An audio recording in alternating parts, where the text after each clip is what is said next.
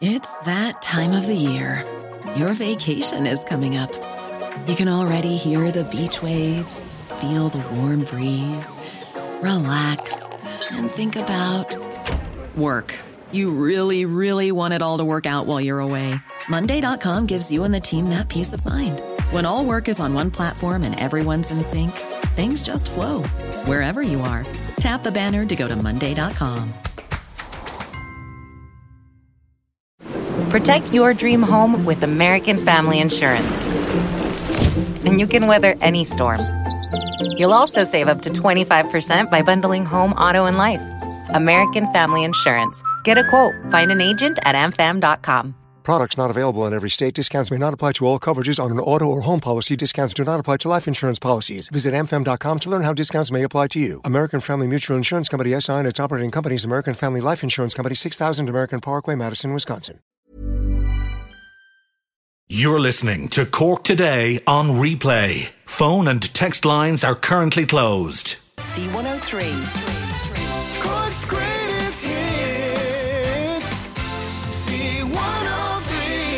Our lines are open. Good morning. 1850 333 103. You can text or WhatsApp 0862 103 103. Bernie taking your calls and comments on this Thursday morning. And ahead in the show, we are discussing how hotels are ordering families to leave over the Christmas period. Something that we did discuss and did look at happening earlier on this year. On September, October, we had families who were in emergency accommodation within hotels, and they were telling us that, that the hotel owners were telling them come Christmas they are closing. So more than likely they will have to go elsewhere, and that is what is happening. A lot of hotels close over the Christmas period, and because of that, now we're seeing families who are finding themselves in the situation of living in a hotel, no fault of their own. Maybe uh, I was explaining earlier to Simon on the breakfast show a story I was reading this morning in one of the papers from up the country, whereby you have a family who have found themselves in a situation of now going into emergency accommodation, maybe living in a hotel, simply because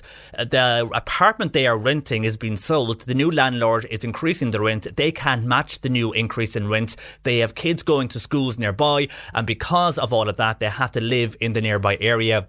But no suitable accommodation in the area for them, nothing they can afford anyhow. So, because of all of that, they now find themselves in a situation they never thought they would, and they're staying with family and friends until they can organise another home for themselves. Uh, not everybody's lucky to be like them, whereby they have family and friends nearby, and that's why you are in a situation whereby people are ending up in hotel rooms and B and B's until they can seek out themselves or get help from the state for accommodation. Anyhow, uh, hotels are closing for Christmas. Some then are booked up. They have people coming home for Christmas. They are doing Christmas dinners. They're booked up for that. So they're making room for the guests that have booked well in advance. So because of that, uh, we are in a situation whereby people uh, and, and, families will be in homeless shelters for Christmas Day. Paul Sheehan from the Simon community will join us on this ongoing problem here in our state. Also, farm incomes have dropped this year by 15%, mainly due to the extreme weather conditions of 2018. We hear also about a new movement called the Beef Plan movement, as farmers are continually becoming unhappy about their incomes, particularly farmers with livestock. And because of the year we had, and the weather was the big factor here, where we had snow at the start of the year and then drought across the summer. And because of that, grass growth was low, and that did affect people uh, and, and, farmers in particular, uh, dairy farmers and uh, beef farmers. Beef farmers unhappy when they look to other European countries and see how much they are getting for the price of beef compared here uh, to them in Ireland. So discussing that and this new movement, which we're told is going and sweeping across the country, farmers joining up in their thousands because of their unhappiness, but by what they're getting by way of payment and also uh, on how they have been treated, they feel uh, this year, uh, not by the weather, no one can predict the weather, uh, but by lack of help maybe from others across the state. Anyhow, we'll hear uh, from that particular movement this morning and what exactly they are doing and what they can do. no one can predict the weather, but they are unhappy with the level of prices and payments they're getting from marts mainly for beef, but also the impact then that has because if they're not getting the money at the mart, and they're not making the money on the ground, well, money is going to be low and their income has been hit this year. I think an average farmer, their income is below the average industrial wage this year, and that's mainly due uh, to the extreme weather conditions. That uh, information coming from Teagasc, who have said, though, from 2019, farm incomes should again pick up. And again, though, that's all depending on the weather for next year. We didn't get to this yesterday. Busy show yesterday. A lot of calls and comments coming into us on various issues. So we didn't get uh, to discuss the new legislation that is coming in to regulate gift vouchers, but that has been stalled due to legal action from gift voucher companies. The new particular legislation was basically going to have gift vouchers valid for five years. So no matter what gift card you got, if it was a particular card, you got it is valid for five years. It won't decrease. Some of them, if they're 50 euros worth, it might go down to 40 euros after a year. Now it will stay 50 euros for the full five years. And a gift voucher you get for a shop,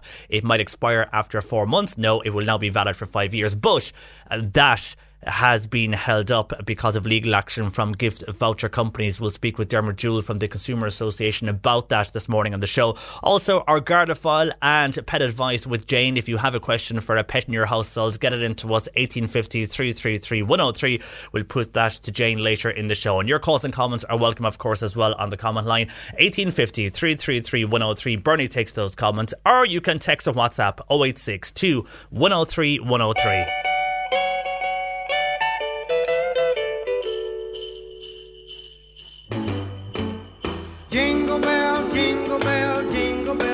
Rock. Jingle bells swing and jingle bells ring. Snowing and blowing up bushels of fun. Now the jingle hop has begun. Jingle bell, jingle bell, jingle bell rock. Jingle bells time and jingle bell time. Dancing and prancing in Jingle Bell Square in the frosty air.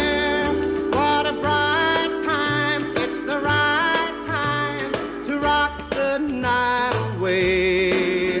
Jingle bell time is a swell time to go gliding in the one horse sleigh. Giddy up, jingle horse, pick up your feet, jingle around the clock. Mix and a mingle in the jingling feet. That's the jingle bell rock.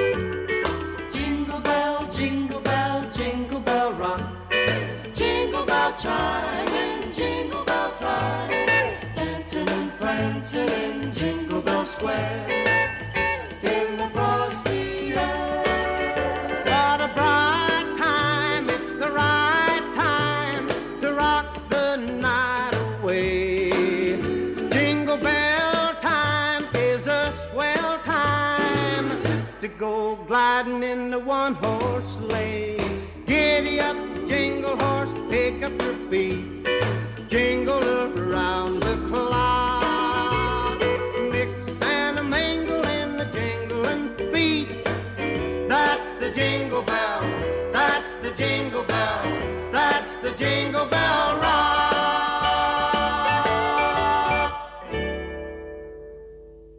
Bobby Helms, Jingle Bell Rock, Christmas hit at C103. A lot of Christmas songs to come over the next number of weeks and the week up to Christmas, and indeed on Christmas Eve here on this particular show. We're going playing a lot more Christmas tunes, but there a lot of them will be the ones, and there'll be Christmas hymns, and maybe not the traditional ones you'll hear on radio every day. Uh, so if you have a particular favourite Christmas song that you would like to hear, let us know. You can email jp at c103.ie. We'll play them across the week up to Christmas, and on Christmas Eve we have a special edition of the Cork Today show, and we'll be playing a lot more of your favourite Christmas tunes on that particular show as well. So if you have a particular one you would like to hear, let us know. You can email jp at c103.ie. Now, a lot of calls and comments to the show yesterday. Briefly, we did discuss the issue of driving conditions and indeed uh, the way people drive and condition of our roads for a while on the show yesterday. And a few texts came in on the issue of parking and overtaking. And Sandy uh, has something that she wanted to share with listeners, and this is on both. She says, On a number of occasions, I have been driving and saw what appeared to be a vehicle overtaking another with full lights on. Now, this happened near Leap. It was a truck and it was parked on the wrong side of the road with full beams and flashers, which you couldn't see as it was dazzling the oncoming traffic instead of using parking lights with flashers. And that was obviously a hazard to oncoming drivers because then, if they were oncoming, uh, they couldn't see what they were facing or what was coming towards them because the actual lights were blocking uh, their view from that particular truck. Also, though, Sandy's asking what is happening in Leap. They laid tarmac on the road, that was all okay, but now they're starting to dig it up again. So new tarmac went down. Everybody happy with that? I presume new road surface but now they're digging it up. Uh, anybody know what's happening there in the Leap area regarding that tarmac? Maybe they put it down and then realised there was something else to go underneath broadband, water. I'm not too sure what was going on there, but a seemingly new uh, tarmac was laid down. And I did come across the works a few weeks ago when I was travelling through Leap, and they were working on that, so that's been carried out. But now they're digging up the tarmac again. Sandy asking what's going on there in Leap. If you were in the know, let us know. 1850 333 103. And we had a call yesterday from a listener in Mallow, and it was regarding her relative. Her relative quite distressed because she's 95 years old, and why she was distressed was there's rats in her hot press. Yeah. Uh, now, she's afraid to stay in the house on her own, and it's a council house she's living in. So she did contact the council, and men from the council came out a few times uh, but I presume when they came out, they couldn't locate the rats in the hot press, so nothing has happened since. So at this stage, she did contact us. Now, in the meantime, Bernie has got onto the Environmental Health uh, Department and spoke to a man there who is getting onto Cork County Council. And then we're hoping the council are going to get in touch with our particular listener. We have been on to our listener uh, earlier on yesterday evening, and as yet, there's been no contact from the councillor. Maybe there is now contact from the council today but as yet there's been no contact uh, yesterday evening. Uh, so we'll keep a, a, watch on what will happen there. But not a very nice thing if you know there's rats, whatever about mice, but rats in her hot press, and she's afraid, as you understandably would be afraid to stay in a house if there's rats in a particular hot press. Anyhow, uh, we'll wait and see what will come back there from the council on that particular one. Speaking of following up uh, with issues from the council, Eileen that spoke with us on the show Tuesday morning. Remember, Eileen, she found herself in a situation whereby she is and has a home in Dromcollogher, and uh, whereby she has access to the house, but she can only get access to it uh, when she is officially approved for the HAP scheme.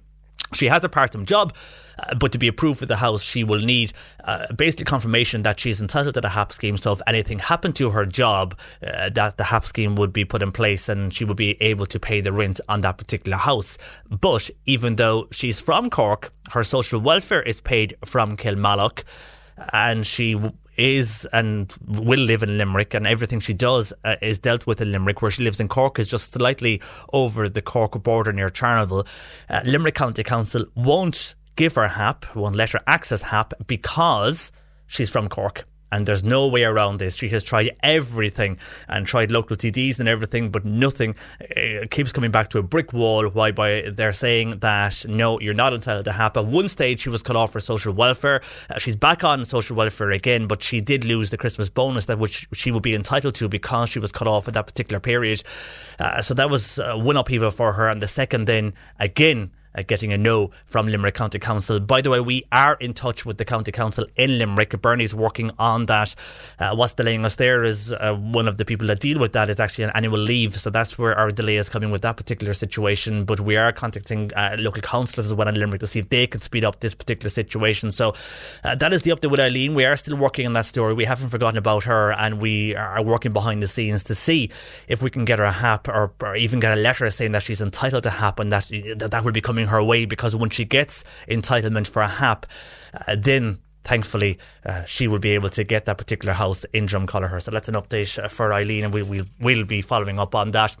And something I spotted this morning in the Times, and this is how our road authority seems to be turning off lights on motorways. The lighting has been dimmed, it seems, and also turned off in many of the state's motorway junctions by Transport Infrastructure Ireland, and it's in a move that will cut electricity bills by 1 million euros a year. Now, the changes began and were introduced introduced this September. They were talking about that earlier last year. and it is in place now. Uh, it's following new fittings of lighting systems, and they've replaced the old existing lampposts and the older style bulbs.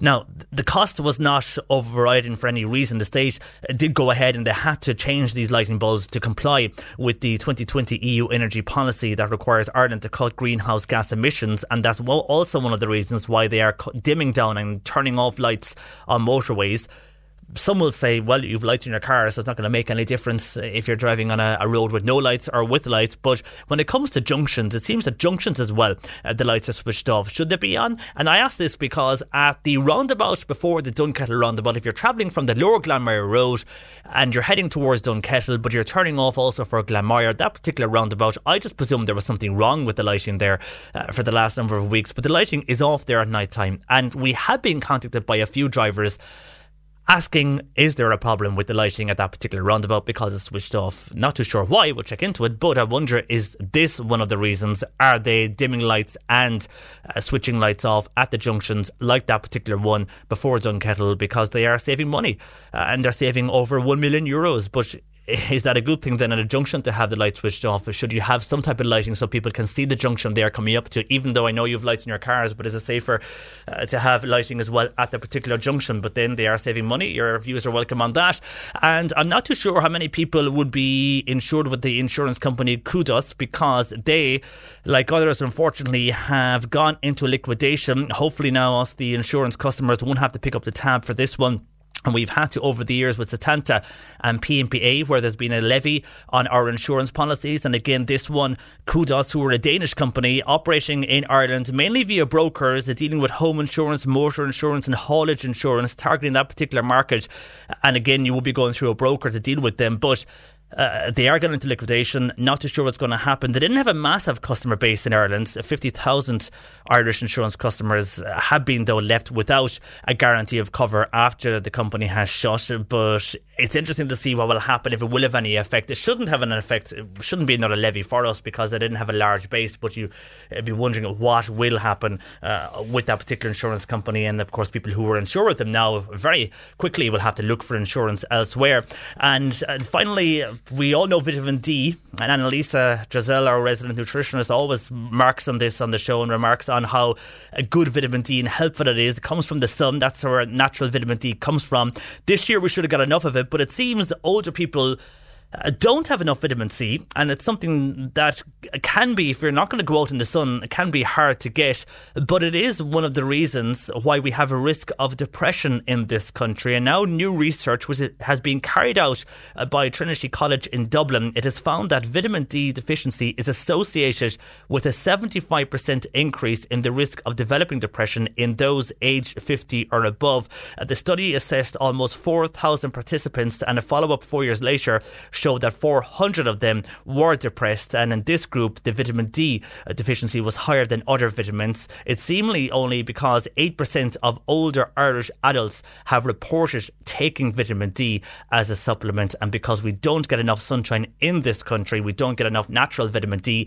Uh, that is why people take the supplement, and that is why we have a higher level of depression in this country. I know Iceland, doesn't? Iceland have the, the highest depression rate uh, uh, nearly in the world, I think, because of the lack of sunshine they get, and in parts of the year. They live in darkness in parts of Ireland, uh, Iceland. Uh, all all year round, whereas I think it's from now until February or March, uh, that parts of the country are just in entire darkness, just the way the, uh, they're placed on the earth. Uh, we're not as bad as that, thankfully, but still, we don't get a lot of sunshine here in Ireland, and because of that, we do have that issue of a lack of vitamin D. This year, though, you would have think we would have been a bit better because of the summer we had, but no, it's still a factor when you factor in uh, the winter. Can I say a big congratulations to everybody in St Colman's Secondary School in Fermoy because yesterday we were live in Fermoy. Our reporter Fiona Corcoran was there, and they released their single "Lean on Me." It's for one of their fourth year students who's being diagnosed with cancer. He's battling cancer at the moment. They're raising funds for Crumlin's Children's Hospital, where he's receiving treatment. Bumbleance, Ronald McDonald House, and indeed families affected by cancer. Their aim was to get this particular song to the Christmas number one. They achieved that yesterday afternoon on the iTunes music chart. It reached number one. So well done to everybody in Fermoy, all in St. Colman. Well done. That particular song, I think it still is at number one in the iTunes music chart. And you can download that particular song from iTunes, also Spotify, and you can buy it as well on CD in the Fermoy area. Uh, well done there to everybody in the school. We heard the song yesterday. We play it again over the course of the next few weeks here on C103. 1850 333 103. Lines open. Bernie takes your comments. You can text or WhatsApp 086 2103 103. Uh, and next, we are going to hear about that situation of people and families who are finding themselves in hotels uh, for emergency accommodation, but for Christmas, uh, where do they go when those hotels close for Christmas or are indeed booked up? Discussing that next. C103. Call Patricia with your comment. 1850 333 103. A lot of discussion over the last number of weeks regarding homelessness and what happens at Christmas. We heard from people highlighting the fact that hotels would have no option but to tell people to move out for the Christmas period as some hotels closed or are booked up for Christmas. Well, Paul Sheehan from Simon joins me with more more info on this as it's making the news uh, this morning. Good morning to you, Paul. Good morning, John Paul. Uh, something, Paul, that I'm sure you're not surprised with. This has happened before, and a lot of people will say maybe it's time to look at this problem in August and September because it comes up every year. It happened last year as well, probably the first year that people were shocked at this. And it seems that families who are in hotels and B&Bs could end up and probably will end up in emergency accommodation this year as those hotels close for Christmas or indeed are booked up well, without sounding alarmist, John Paul, there is no emergency accommodation available, unfortunately, because they're all operating at capacity. Um, but you know, anybody, and it's not just families, but obviously there's a, a large uh, number of families in in B and B's and hotel rooms. Uh, anybody in that accommodation on an emergency basis uh, is already insecure. They already wonder how long they're going to be there. Um, they're already wondering how are they going to get out of there. Um, so you know, this kind of um, talk really just adds to that insecurity, which is unfortunate. I was following the story with interest yesterday, and uh, I note the minister uh, came out yesterday afternoon and said, you know, that that is not the case. There may be one or two isolated cases where hotels or B&Bs are closing for the Christmas period, but that everything would be done to try and uh, accommodate those uh, families and those people who are affected in that interim period. But whether or which, you know, people shouldn't be in hotel rooms or B&Bs on an emergency basis at this stage. Like we're six years into a housing and homeless crisis and we still haven't come to grips with it. And I was just looking at the, the figures for Cork and Kerry for October October, there were 272 people in hotel rooms and B&Bs, um, which is far more than the number of people in emergency accommodation in Cork and Kerry, all of which are operating at capacity. So that gives you a sense of the scale of the problem. Yeah, and uh, interesting there what you said, uh, repeating what the minister said yesterday evening. Uh, okay, that might be the situation in some parts of the country. Worrying here, Paul, and I wasn't aware of the extent of it, uh, and that it's probably got worse in Cork County. Speaking with local Cork County councillors who are aware of people in hotels, and it's quite a lot of hotels, obviously not naming areas for obvious reasons, uh-huh. but they will have to leave those particular hotels this Christmas. And if you were saying the emergency accommodation is full to capacity, then that's where the worry is. Where do these families go? Because they now know they have to leave the hotels. And luckily enough, there's very good people in the areas who have got to know them from the hotels and are willing to take some families in. If they have family nearby, they are taking them in. But not everybody is so lucky. No. And uh, to be fair, it would be up to the local authority to make sure they have somewhere to stay if the hotel or the B&B where they're currently staying is, is closing for the Christmas period. Um, that would be their responsibility. But, you know, I mean, I think the, the point is being lost here is that even if if you do have a hotel or a B&B room on Christmas, it's nowhere for a family to be at any time of the year, but especially at Christmas.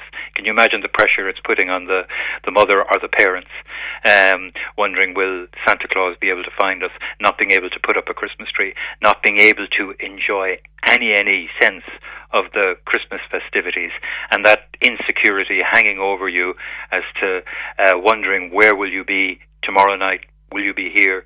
Will you have somewhere to stay over the next few nights? Will you have somewhere to stay over Christmas? That puts enormous pressure on families, and it's just not right. And it's also not right to think that you would have children at Christmas in a situation whereby they are in a homeless shelter. And I know in the shelters a lot is done for Christmas. There is the Christmas spirit still there, but unfair on the children to have to be sharing with so many other people. And they probably are enjoying it still, but it's just unfair to think that they're not in their own home for Christmas under their own tree.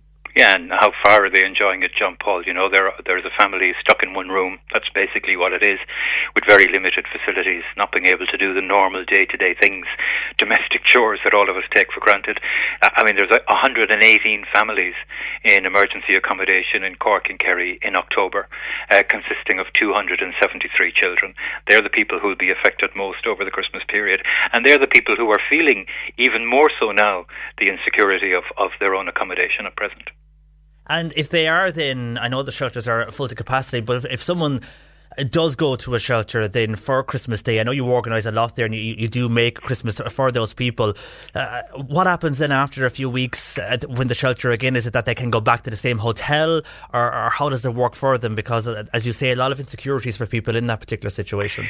For the most part, John Paul, the, the relevant local authority would make arrangements with the hotel or the B&B for that family um, or for the individual for that matter. Um, and, um, you know, I'm pretty certain that the local authorities here in Cork will, you know, move mountains to make sure anybody who is currently in a hotel or a B&B room on an emergency basis will not be left outside uh, over the Christmas period if any of those uh, accommodations have to close uh, for that week of Christmas or the two weeks of Christmas, um, and that would be the normal way of of uh, how it's done. Um, I think you know you put your finger on it. You've got a, a family in one room, um, one parent or two, uh, maybe one or more children. I mean, you even think about just where they're going to get their Christmas dinner. You know, uh, it's the simple things like that um, that uh, is is putting huge pressure on families. And what we really need to be doing is saying, look, this isn't acceptable. Nobody should be in there long term. Uh, it should be at most and at worst a very, very short term arrangement. And we need to be looking at housing people stuck in emergency accommodation as quickly as we can. And that's what we should be putting our energies into now.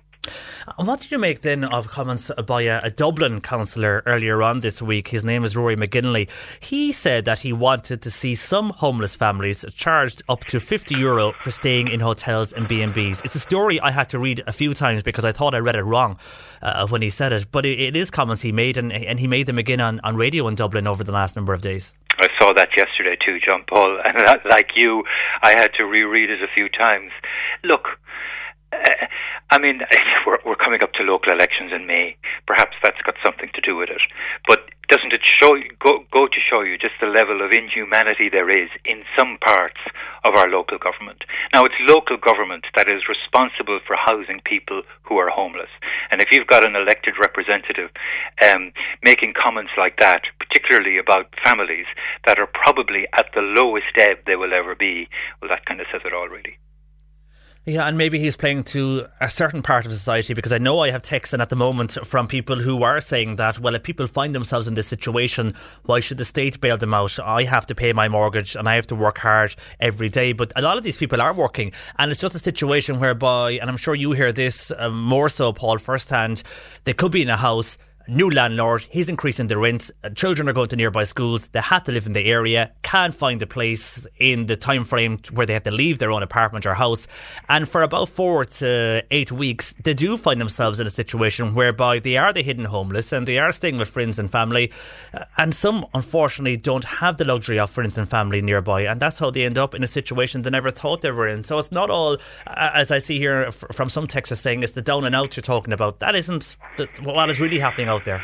Well, like, uh, like we appreciate very much, John Paul, that everybody is finding it a struggle to pay for their housing. I mean, that's the whole point about the current homeless crisis, is that the cost of housing has gone out of control. We know that people are struggling to pay mortgages. We know that people are struggling to pay their monthly rent. The people we see are the people who can no longer afford to pay their um, monthly rent, who cannot afford to put a roof over their head. And it's not right to say that people don't pay for their emergency accommodation. Everybody who stays in our emergency accommodation is expected to pay a small amount either per day or per week. Now that may come as a surprise to some people, but the whole idea of it is is to get people used to the idea of paying rent, getting people used to the idea of having to pay for their own housing. Because quite often the people who are stuck in our emergency shelter have been failed by the state right, left and centre, are coming from broken families, quite often are coming from state care, so have never never had to pay rent, do not have the budgetary skills, do not have the skills to live independently, and this is all about giving people those skills. Uh, uh but having said that, if somebody genuinely can pay, we're not going to turn somebody away, right? If somebody genuinely can pay for their bed in the, an emergency shelter of a night, well, then obviously uh, they will be able to stay there. But the whole point of it is is that people can't afford the housing. One in every three people who are presenting to our soup run are already in private rented housing. Every cent they have is going to keep that roof over their head. They have nothing left for food. They have nothing left for utilities, and that's why they're coming to the soup run. And I can guarantee you, in February or March next year, we're going to see some of those people knocking on our door. I mean, housing is 100% a commodity in this country. It is, in reality, a basic human need. And until we start looking at housing as a basic human need, we're going to be stuck with this housing and homeless crisis for many more years to come. Okay, Paul. Well, uh, for the moment, we'll leave it there. As you said, there's no short term fix for high rents and indeed for supply. We will wait and see what happens. Uh, thank you for joining us this morning on the programme. That is Paul Sheehan joining us from the Simon community. And just give an example of what's happening there on the ground across Cork, and not only Cork, but across the uh, southwest area of this particular country. Line, our lines are open. Uh, your views on that. Some people have mixed views on the homeless situation. I'll get to those comments shortly. 1850 333 103. Bernie takes your calls. You can text or WhatsApp 0862 103 103. Farmers, though, they're not happy because farm incomes have dropped this year by 15%. Discussing that next. You're listening to Cork Today on replay. Phone and text lines are currently closed. Across Cork City and County, this is Cork Today on C103 farm incomes they have been hit this year mainly due to the extreme weather from snow at the start of the year, the drought across the summer, and because of the changing climate, its effect on farming, along with other factors, uh, Irish farmers are, have come together over the last number of weeks and years. And the Irish farmers with designated land, they're holding a meeting in Kanturk next week, and Jason Fitzgerald is chairman of that particular group. He joins me in studio. Good morning to you, Jason. Good morning, JP. Uh, thanks for joining us in studio. First of all, this is what you're calling the beef plan movement, and you say it's sweeping across the country at the moment uh, and over the last number of weeks. Is this because, and according to Teagasc yesterday, the average farm income fell by 15% this year, uh, the worst ever, and this probably affecting farmers with livestock more so than other farmers? Yes, um, I suppose just to correct you on one thing there to start. Um, I'm I am chairman of Irish Farmers Designated Land, and um, but I suppose the, the meeting in Kanturk is, is specifically separate to that. It's um, new, the new beef plan movement that you've been talking about, and I think it's important to point out at this stage the beef plan movement is um, it's not affiliated with any farming organisation. It's to bring farmers together from all farming organisations. Um, I suppose yes, you pointed out the drop in income in, ag- in in in farm incomes this year, and I don't think that's any surprise to anybody. I think the surprise is that it's not higher than that with the with the uh, as some people say, we've nearly hit three winters, and one with the the bad weather at the start and the drought, and now facing into uh, another winter. Um, so I don't think it's any surprise, and I think um, farmers are, are, are, really feeling uh, feeling the pinch this year. And I, I, as I was just kind of pointing out there. Um, I suppose if you look at the price of, of livestock back in, uh, I was just looking at their researching before I came in today. Um, in back in 1994, uh, 500 kg steer was making um, in pounds that time 952 pounds, which is equivalent to 1200 euros. Um, today, that same animal is making 900 euros, um, a 20, 26% drop in the value of that animal, and yet costs have extremely risen in that period of time. So, so when people are going along to the supermarket to buy their meat, they're paying more. So if it's not going to the farmer, I presume the money is going to the, the processing plants. Is that where it's going? Yes, to? I think the whole thing about the, the, the whole thing is is transparency. There is very little transparency in the, in, in the whole area, and I think when you look at um, the research that I've seen, is the retailer has a piece of meat. It sits on the shelf for maybe two or three days but they have about between 50 and 40% of the market share. and yet the processors then have uh, their share, and the farmers' share is down now to about um, 20 to 25 percent. And that's incredible when you think when we joined the EU back in 1973, the farmers were, were receiving 75% of the consumer price. So what we've seen is a complete drop in the market share that the farmers are receiving for the produce, and the, the other the other two areas, the processor and the retailer, have, have increased massively. So, with the drop in pricing, and then you have the bad weather over the last year or so, and you've seen grass growth uh, not being as strong as it would be usually in this country because of the drought in the summer and the snow, as I mentioned earlier on in the year. Uh, farmers obviously enough are under pressure from both of that and some farmers feel because of the outlying factors of the weather they're also being asked to produce cattle faster they feel and then getting a less return. Uh, how can farmers keep going? Because a lot of people this morning on, on phone and text are blaming the harvest 2020 which we have spoken about before which was basically asking farmers to expand and to build more on their land bring in more animals and for a lot of people who've done that, it hasn't worked out for them. A lot has been to do with the weather, but also to do with the factors you've mentioned there with pricing. Yeah, I think look if you look at the dairy industry, the dairy industry have done really good work on this. They have um, they have basically.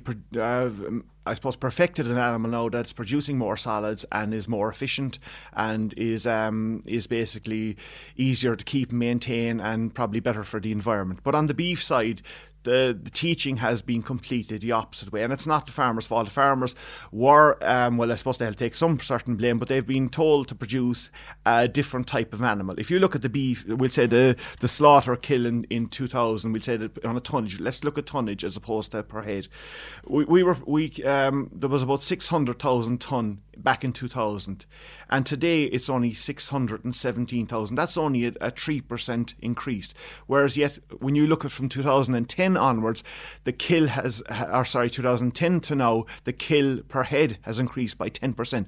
So what we're doing is we're producing a smaller carcass and more head. So if you want to look at the climate change, which is a very serious issue that's facing farmers down the road, it would make far more, both from an environmental point of view and an economic sense, to start producing more meat per carcass as opposed to more carcasses. And I think where that's very evident is um, we pay farmers very poorly for for shape and and um, I suppose if you want to call it meat bone in this country. If you look if you look out in um, France, a farmer receives between the difference between a U grade animal and no grade animal, the 85 cent more. In Italy, it's 127 cent more, but in Ireland, it's less than 30 cent. So we're in, we're not encouraging farmers to produce better quality cattle with more meat we're encouraging to produce more animals, which is the wrong way to look at it. And especially when you're looking at the climate change, which is going to have a big impact on farming, as you mentioned. The international market there, uh, when you mention France and other countries, exports from this country are high for beef, but are farmers gaining from that at all, or are they getting any gain from the exports from this country? Absolutely not. If you if you look at the last, um, I think the government have been at, at pains to point out the increase in our um, our exports, our agriculture exports, that they've gone, they've risen in seventy percent up to thirteen and a half billion billion last year. But um, that's since 2009. Farmers haven't received any increase in payment in that period of time, and we've seen their incomes steadily drop, as I've pointed out. And I suppose a, a, lot of people will say that yes, but farmers are receiving cap payments. But if we look at the cap payment side of it, back um, 20 years ago, the, the cap payments were up around 60 billion. They've recre- re- increased to, to 50 billion. And if you look at the percentage, back in 1985, 70% of the cap, bu- or we'll say the EU budget was was hand, was given towards agriculture. Last year that was reduced to 41%, and the coming cap is to go down to be, be under 30%, which is it show, shows that. Um, a lot of people are not tuned into this problem, are not concerned about this problem. And I think about when you look at the beef production across the world, the Argentinian who have less stand, less low or have lower standards than we have, they're they're um, I suppose they're planning to increase double the production over the coming years, where we're I suppose, encouraging people to reduce production. And I think on the other side that you have an Asian market that is is is looking, which is a huge market that probably will have an additional capacity for 25% more produce in the coming years. Because people want to buy Irish, they want to buy Irish beef, Irish produce, and the last thing you want to see in the shelves is beef coming in from, as you mentioned, the Argentine market mm. or the Asian market. Could that be a possibility though if farmers are going to reduce what they're outpushing and if they know they can't make money and if the weather is going to be as changeable as it is? Could we see that becoming a reality? Having more foreign beef imports on our uh, supermarket shelves? Well, it, it's very much reality because, to be honest, if you if you go around talking to farmers, and it's been very evident at the meetings I've I've attended to, um, the farmers, I I, don't, I can't see the farmers continuing to go anywhere. They are certainly succession is going to be a, a huge problem for farmers. I, I don't I, I see a lot of young people now who have opportunities now. They're they're going to third level where their parents may have not gone in previous, and they're looking at this. And why would they go to an industry where they're pinned down? And I think the whole problem is that we must have a coming together. And I this the whole idea of this beef beef plan, if you want, really is is if you look at the supermarkets across the European chains, right, um, they have huge purchasing power. And the processors have huge purchasing power because they're, we'll say, you've an, an oligopoly type um, beef sector in this country where you have two or three controlling the system, whereas yet you've 85,000 farmers feeding that. And unless farmers come together in a group, they will not have the, the power that they need to be on an equal terms on, on, on discussing these issues. Yeah, and I know Teagasc are saying that farm incomes are due to recover again next year in 2019. That, of course, all comes down to the weather. What would you say to people then, finally, Jason, who are, are listening to you this morning talking about this and feel maybe the Europe doesn't have the money to subsidise farmers anymore? Uh, the, this particular country cannot subsidise farmers anymore, even though a lot of would say farmers will be spending their money in local county towns. So without the farmer, you will see declining county towns, which is happening in some towns already. And we had this small Towns report last week outlining that. Uh, how do you convince people that they need to subsidise farming still when there's a lot of people out there feeling that the money should go elsewhere and that farmers have enough? Well, I, I suppose the the report on Teagasc would say that the incomes are down fifty percent. They're, they're I think it's uh, five thousand euros below the the industrial average. yeah, something. but they are also saying they're due to go up next year, depending on whether the farmers will restore uh, prices next year, and the figures will go up for farmers. Well, look, um, I suppose really um, I can't see them rising um, to that levels. Um, I think what's really about the farmers aren't really looking for more handouts here is all the whole idea this beef plan is about is the cost of production plus a margin. And I think it's in, in, if we were to be honest about things, if farmers were receiving a fair price of what they produced, they wouldn't certainly need cap payments. And I think um, we'll say the cap payments are very important, and they've been brought in by Europe to produce a cheap food policy. But the problem is, it's not the amount of money that's been given to farmers, and it's it's about the price farmers are receiving for their produce, and that's the main thing. And look, um, I suppose a lot of people feel that this is the last stand. I think people feel that if, if this doesn't work, um, and farmers do not come together on this issue. And this is not just for beef farmers; this is for dairy farmers as well. Any person, any farmer who's producing an animal that goes into the food chain is is is impacted by this. And I, I, I suppose I feel if there isn't a coming together of minds in this, that farming is going to lose out in the long term. Okay, Jason, I'll leave it there. I know you are uh, an MEP hopeful, so maybe if, if you are hopeful on that and a lot going on in Brexit that will affect farming as well, it's something that you will be raising majorly, I'm sure, in Europe as well, because Brexit will have an impact on Irish farmers, I'm sure, over the next while, depending on what the outcome is. Uh, Jason, for the moment, thanks for joining us in studio. That is Jason Fitzgerald there, uh, chairman of the Irish Farmers with Designated Land. Their meeting going ahead in Kanturk on next Tuesday, 12th of December at 8 o'clock on that particular issue of the beef plan and indeed beef prices. Your views on that are welcome. 1850 333 103. Text or WhatsApp 0862 103 103. On the way after 11, more of your calls and comments. Also, uh, discussing the new legislation which is to regulate gift vouchers being stalled though at the moment, and much more to come between now and 1. 1850 333 103 lines open. This is Cork Today. Cork Today with Patricia Messinger on C103. Cork's greatest hits. C103.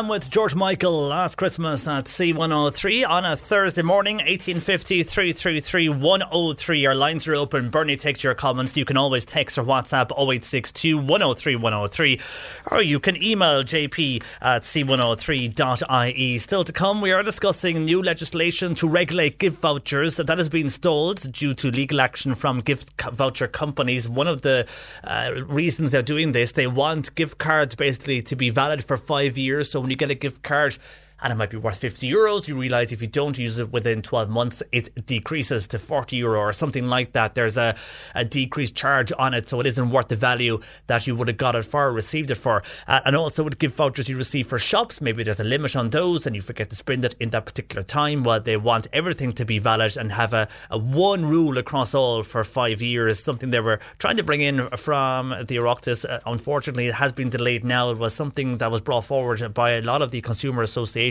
in this particular country and consumer groups that, that operate in Ireland. But it is in a stall at the moment because legal action coming from gift voucher companies who don't want that to go ahead. Anyhow, we'll discuss that uh, very shortly with Dermot Jewell from the Consumer Association. Maybe you have your own story to tell on a voucher or gift card you got. Let us know 1850 333 103. Now, discussing there uh, before news with Jason Fitzgerald And it's something that we've got a big reaction on to do with farm incomes that they have dropped this year by 15%, mainly due to the extreme weather of this year, the snow at the start of the year, the drought we had uh, over the summer period, and how beef farmers are unhappy that if you look to the UK, uh, prices there, the farmers are getting 18% more in price compared to here in Ireland.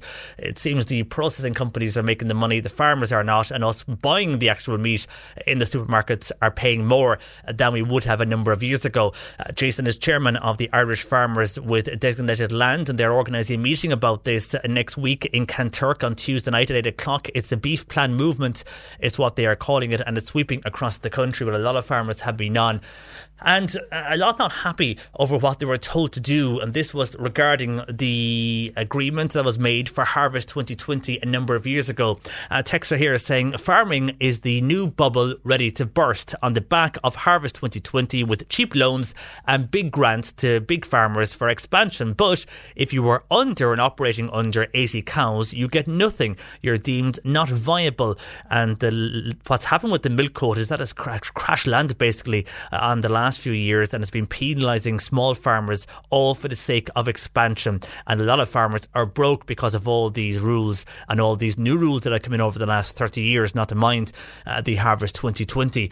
Um, what was expected of farmers over the last three to four years, and some farmers did this and they did expand, and now they're in a situation where they're not making money back. A texter on that particular issue, say basically saying that it's a new bubble uh, going to burst and blaming Harvest 2020. And Jim saying the farming unions are doing nothing to address the imbalance in farm incomes. It is making sense to pay highly profitable dairy farmers EU payments while the dry stock farmers depend on social welfare to survive. How is that making sense? says Jim on text.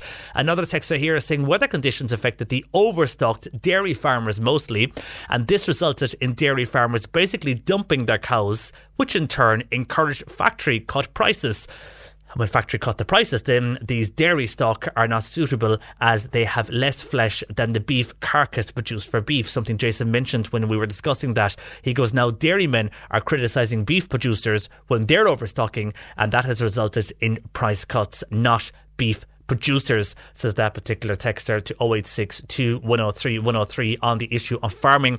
I mentioned earlier it was Sandy that texted in asking what is happening in Leap because they tarred the road, uh, lovely new tar on the road, and she was happy with that. But th- now, again, they're taking up the tar, they're digging up the road and taking up the new tar that they put down. Well, a texter who must be in the know has come back to say the tar that is being taken up in Leap is because of soft patches in the road, and a base must be put down and then must come back up, and another two fresh layers of tar must be put down. So that's the reason there. A soft patch on the road, and they must put down more uh, layers of tarmac on that. Uh, that's the the reason for that. So thank you, Texer, in the know with what's happening with the road condition there in Leap. And I mentioned the fact that the uh, roads authorities are looking and turning off lights and they've done this from September on major motorways and major junctions across the country.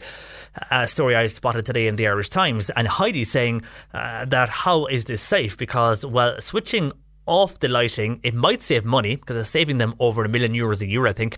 Uh, but maybe this will cost lives. And a lot of people making the example of driving towards roundabouts in areas they're not familiar with. The lights are off. And even though you have your own car lights on, obviously enough. You're looking at signposts, you're looking at where you should be going, you're not familiar with the roundabouts, it's pitch black, and your car lights will only go so far. And obviously, you can see oncoming traffic, but it's the distraction of coming to a junction with no lights around it, a big, massive roundabout, uh, or a roundabout with three or four lanes going different ways and again no lights. And Heidi put in a good point there. Yeah, switching off the lights, it might be saving money. Uh, but is it saving lives? So thank you for your text, Heidi, and WhatsApp to 086 103 103. On the issue of homelessness, we spoke with Paul Sheehan from the Simon community, and this is what is happening with hotels basically ordering families to leave over the Christmas period. A lot of hotels are closed for Christmas, or indeed hotels are just booked up for the Christmas period, and they have to ask those who were uh, seeking accommodation to leave the hotel. And a lot of these people will have to stay with families, friends.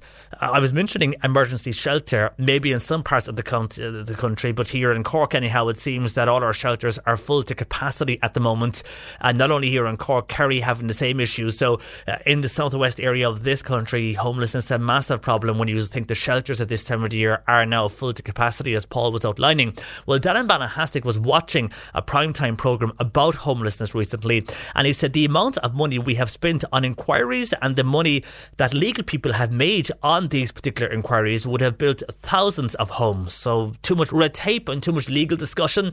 Uh, Dan, I suppose you were saying that that if that was all out of the way, uh, we could build so many more housing if we weren't bogged down on red tape and legal issues. Uh, Jerry saying there was a different view. He says I pay my mortgage every month, and I if I don't pay my mortgage, then basically I'll be looking for accommodation elsewhere because the bank will kick me out of my house. My house will be repossessed. But surely there's people in this state that can't be expecting the government and the state to hand them stuff all the time.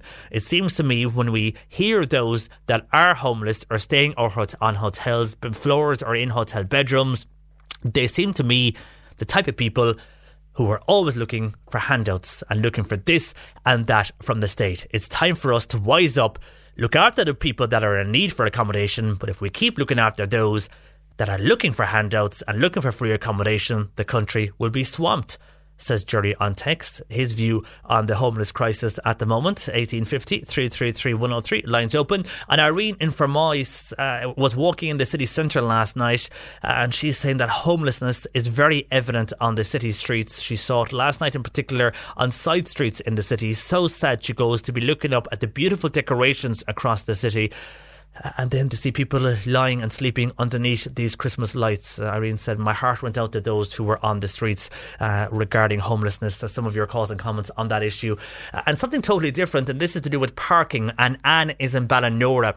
And Anne says her friend went to Ballincollig yesterday and she parked in a car park in Ballincollig, but she did not realise that it was only for a Times Square customer. So the car park she was in is the car park there near Times Square in Ballincollig. Now, she was a Times Square customer and she did uh, go into shops in the particular area of Times Square and she brought her children with her. But when she went elsewhere in Ballincollig and I presume then came coming back to Times Square, uh, she realised that she was clamped and that she had to pay 120 five euro uh, for the company to come out and remove the clamp. Now she will never again, she says, shop in Ballincollig. Her five-year-old was crying when they saw the car was being clamped, and she also has four children to feed at home. Uh, so it wasn't an ideal situation to be going along to go shopping and then have an upset five-year-old and also forking out 125 euro, all because she thought she could park in the car park. She did use the shops in Times Square. She went elsewhere then in Ballincollig, came back and was clamped. Now, uh, I know the this, I know the car park you're speaking about in Ballincollig, and I do know there's a sign up warning people of a, a time limit. I'm not too sure what that time limit is. Is it an hour? Is it two hours? Uh, I don't know how they manage to monitor people who, when they say it's for Times Square customers only, uh, that probably sign is there and they're encouraging people who aren't going shopping in that particular area, Ballincollig, not to park there. Uh, but how you monitor that, I don't know, because if you did shop in shops in Times Square, if there was someone watching you, well, then how did they know that you didn't go and go around the corner to another shop, or did they watch you for the entire time? And how can they possibly watch everybody that parks in that particular car park that they only shop and spend their money in the shops in Times Square? Anyhow, uh, I don't know how they monitor that, and I don't know if there was a time frame. Did you go over the time frame? Was it an hour? And, and did they monitor your car? And when you came back, you were there parked longer for the hour. I'm not too sure. As far as I know, there's not a display in operation there, as in you don't buy a ticket and display. It's just you park there. And then you're uh, they're, they're, they're trusting you to park there for an hour or two hours or whatever the limit is. So not too sure what the actual limit is there, but I do know there is a limit. Uh, and was that because you were over the limit? I don't know how they can monitor you if you go elsewhere in Ballincollig shopping, but unfair. Uh, Anna is saying because had to pay, or her friend had to pay 125 euro. Uh, but what could have been worse for her was her five year old crying was very upset when they saw their particular car clamped and, and not good to be upsetting children, especially this time of the year. Anyhow, uh, maybe somebody else is parked in that car park or someone knows more about that particular car park. Let us know. 1850 333 103 lines are open. Text or WhatsApp 0862 103 103. And can we help this particular person here and on text uh, looking to know? Um, we had a few calls on this, so I have one answer that might help you, Anne. But she wants to know where can she get a one pound or half pound Christmas candle in the Mallow or the Blarney area. So if you know anywhere where you can buy an old or an old pound or a half pound Christmas candle in the Mallow or the Blarney area, if you know and can help and let us know. I know uh, the Scoil Mhuire gan Smál and Blarney were producing candles and were producing candle logs, so maybe they would have some spare. If you want to contact uh, that particular school in Blarney, if anybody know where you can get the old pound or half pound Christmas candles in Mallow and Blarney, let us know and we'll pass that information on to Anne. Uh, and just a few mentions here I want to give, and there's more than coming into us about various Christmas events, so I'll get to those after midday. But there's one here that came in very early this morning, and this is for the Buttevant and Lisgriffin annual carol service. It's in St Mary's Church in Buttevant. Everybody is welcome to go along, and it's a great way to prepare for the upcoming Christmas season. And that comes in from Peggy from the Buttevant Pastoral Council. Thank you, Peggy, for that. I don't have a date or time, Peggy, so you might come back to us and let us know when that is on. But if you're in the area, you might have seen. Uh, posters or signs up for that anyway, and they're encouraging you to go along to the Buttevant List, Car- Lisgriffin annual carol service in St Mary's Church in Buttevant, and we'll get a time and date for that, and we'll announce that later in the show. 1850 333 103, lines open. C103 Jobs. And on today's job spot, opportunities for a person wanted for housekeeping in the Boherbue area for cleaning, laundry, and meal preparation. Contact 086 871 2329. A business manager is required for Skibbereen Sports and Fitness Centre. Full details are available on their Facebook page. And Farm Relief Services in Bandon, they have a number of positions available in the West Cork area for the spring of 2019. You need your own transport and farm experience is essential. Contact 023 8852630 for further information. And that's the latest on jobs. You get more information and more job opportunities now online. Just go to c103.ie forward slash jobs. You're listening to Cork Today on replay. Phone and text lines are currently closed. Cork today on C103. Text or WhatsApp Patricia with your comment. 086 103 103. Now, we always hear from people who receive gift cards for Christmas and then realise a year later they either lost the card or they have found the card and realise that there is less on the card than they thought. It seems for some of these gift cards, after 12 months, the value of the card reduces. Now, the last time we spoke with Dermot Jewell from the Consumer Agency and Consumer Association, we mentioned that legislation was to be introduced on this particular matter. We were hoping it would come in before the end of this year or the start of next year, but it seems now it's been stalled. And Dermot Reid joined me from the Consumer Association. Good morning to you, Dermot.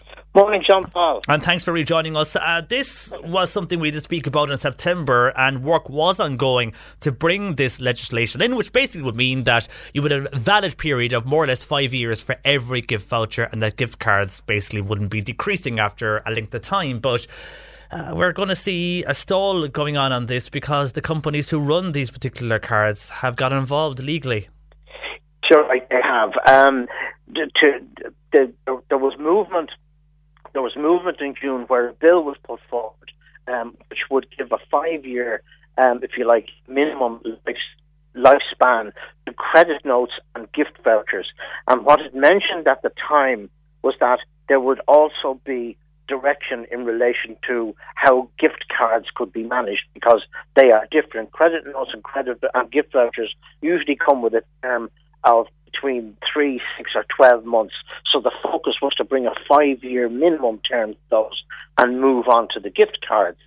Obviously, there was work going on in the background, but very clearly, um, as you say, the, the the main representative organisation for the the most well known gift card um, came forward and said, no, we're not accepting any regulation to the degree that we're actually seeking legal advice as to whether anybody can regulate what, to all intents and purposes, are our terms of business.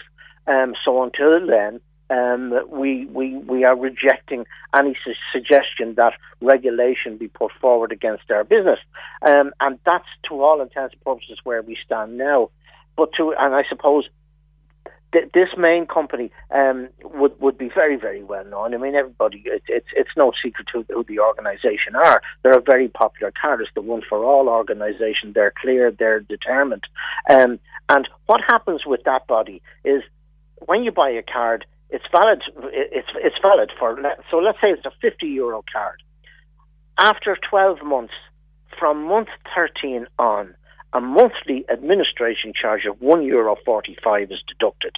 So that's seventeen forty is deducted per year until such a time as either the person who owns the card has the card finds it or decides to use it, um, uh, or it, it diminishes fully in value at the at the one forty five per month, which would take approximately three years further for it, uh, two years and ten months for it to to, to go t- from fifty euro to nil. Other organisations are standing in the background and watching what's happening because, for example, we have a very well known shopping centre here in Dublin, a very big one, and their gift card deducts three euro per month. Um, from from the value of the card after after the 12 months. So there's a differential between them. One company is big company has come forward because it's obviously going to potentially seriously change their business model and their profit margins, and the others are holding back to see what happens. And that's kind of where we are at the moment, which is something of a disappointment because exactly as you've mentioned yourself there, the amount of gift cards that will be purchased over the next uh, number of days will be phenomenal. Um, and it's it's it's it's it's something that's a part of our, our, our whole structure as consumers and how we buy, um, and it needs to be regulated to some degree. Yeah, and I suppose the gift voucher shop who run One for All and others will say, well, we're a business, we're here to make money, so they will want to make money some way, and this is some of the ways that they can make uh, money to keep their business going. But the one thing here is, uh, Dermot, a lot of these submissions that, that came in to change this law came from the public because the public were asked to make uh, submissions on this, so the, ch- the change would have come from those who were buying the vouchers. And the big thing here also is a lot of those vouchers that people are buying, bigger companies run them for chambers across the country. So for example, Mallow Chamber have uh, an actual agreement, I think, with the gift voucher shop company, and those schemes as well will be impacted. Yes, very, very much so. so and and this is why you know it really does show just how much is at stake here. And we've been saying from the outset, John Paul, which I think listeners need to understand. The whole idea of terms and conditions in relation to a credit card, a gift voucher, or any um, a credit note or anything, they've always all been determined by business. There is no law or legality around it currently whatsoever. If the, the suggestion or the idea which exists at the moment is that if you give 50 euro in hard cash across a counter or more, as is often the case, somebody in retail has in, in a particular store, a particular business, has free reign to determine, okay, we'll give you a piece of paper that says that you can come back here any time in the next 12 months and we'll give you something to the value of the 50 euro. But after that, it's worth nothing. That's ridiculous and ludicrous. And it's similar in, in, in a sense with gift cards. Now, the only lack of similarity is that as opposed to six or 12 months and it devaluing to nil, the, the gift card companies are, are, are using, I suppose, the argument that, well, that's not the way we operate. We just deduct a small administration amount each month because if, for example, unlike the store, if it was to close, there is we have an insurance there that guarantees that whatever the balance is, you're going to get it. But they're missing the well, they're not missing the point. The point in all of this, as you quite correctly pointed out, is that a lot of consumers are still unhappy with the fact that it may only be seventeen euro forty a year that's being deducted, but they're sort of suggesting, well, if there are thousands, and I mean hundreds of thousands of consumers buying these, surely it could be three euro or four euro a year that usually economy of scale drives the prices down. Why am I paying one forty five a month and nobody's answering that? And this is where a balance needs to be brought in. But the challenge in the terms of how can you dictate how somebody runs that business, it's an interesting one, and it'll be uh, a kind of a key one to watch. And I think what would have helped dramatically would have been if the bill in terms of the credit notes and gift vouchers had continued, and once that was put in place, there would be something to benchmark an argument against gift card companies charging more or putting a lesser lifestyle or lifespan on a gift card. And what about the gift vouchers then you receive from a shop outside of the card? Something that you mentioned when you joined us a few months ago was they were also looking at putting a, a kind of a general time frame of five years or something like that anyway on gift vouchers, so that if you got a gift voucher and it was for a one month or two months, uh, then you find it later and it's out of date, you can't use it. Uh, is that being looked at? Is that something that could be coming in regarding gift vouchers outside of the cars now, where a shop owner would write the actual voucher on a piece of paper and hand it to someone, but you're still handing over 20 or 50 euro to that particular shop? Yeah, that was the goal. The goal of the bill in, in June of this year was that by hopefully December of this around this time, the bill would have gone through and it would have made any credit note, any gift voucher, any gift token um, valid for a, fi- a minimum of five years. But because the gift card element was brought in within the bill, the whole thing has stopped. Everything is delayed. All right, Yeah, so it's all going to be delayed. great so. shame. And you were hoping that that would be brought in maybe by Christmas, but at this stage now it doesn't look like it will be. So a warning to people if they are getting gift cards and gift vouchers to be aware of the decline in them over time and also uh, of the expiry date for a gift voucher. I suppose spend it as, as soon as you can, really, Dermot, will be the message at the moment uh, for, for Yeah. people, yeah, to make sure they get their value out of it. And one question here has come in from Esther, uh, listening in Kilcully. She got a gift card voucher for her birthday years ago. She lost the actual gift card, but now she's found it just yesterday. It was from 2013. Now, on the actual gift card, it says it does not have any expiry date, so n- nothing written anywhere on it to say that you can't use it after so many years. So, is she safe to use it? I wonder. I would nearly ring the the place that it's for first of all and check it. You're entirely right. The thing to do is to ring the place because, in fairness, and it's it's only right that I point this out. There are a lot of stores out there who have issued vouchers and credit notes, etc., and they- they're they're not concerned about what date they put on them. They will give you the value and they will give you the credit because they want your custom and they want you to come back. So yes, get in touch, tell them what's happened, tell them this later, and and see um, what value they will give you for it. It should be very reasonable. Okay, Dermot, we'll, we'll watch this and what happens with this particular legislation because, as you say, interesting uh, by the fact from the company's point of view, telling them what to do with their business, their terms and conditions. Yeah. So we'll, we'll see what comes out from that, uh, Dermot. For the moment, thanks for joining us this morning. Pleasure. Thank you, Dermot Jewell there uh, from the Consumer Association. Your views on that? Um, warning to those who are going to be purchasing gift cards this Christmas or indeed gift vouchers.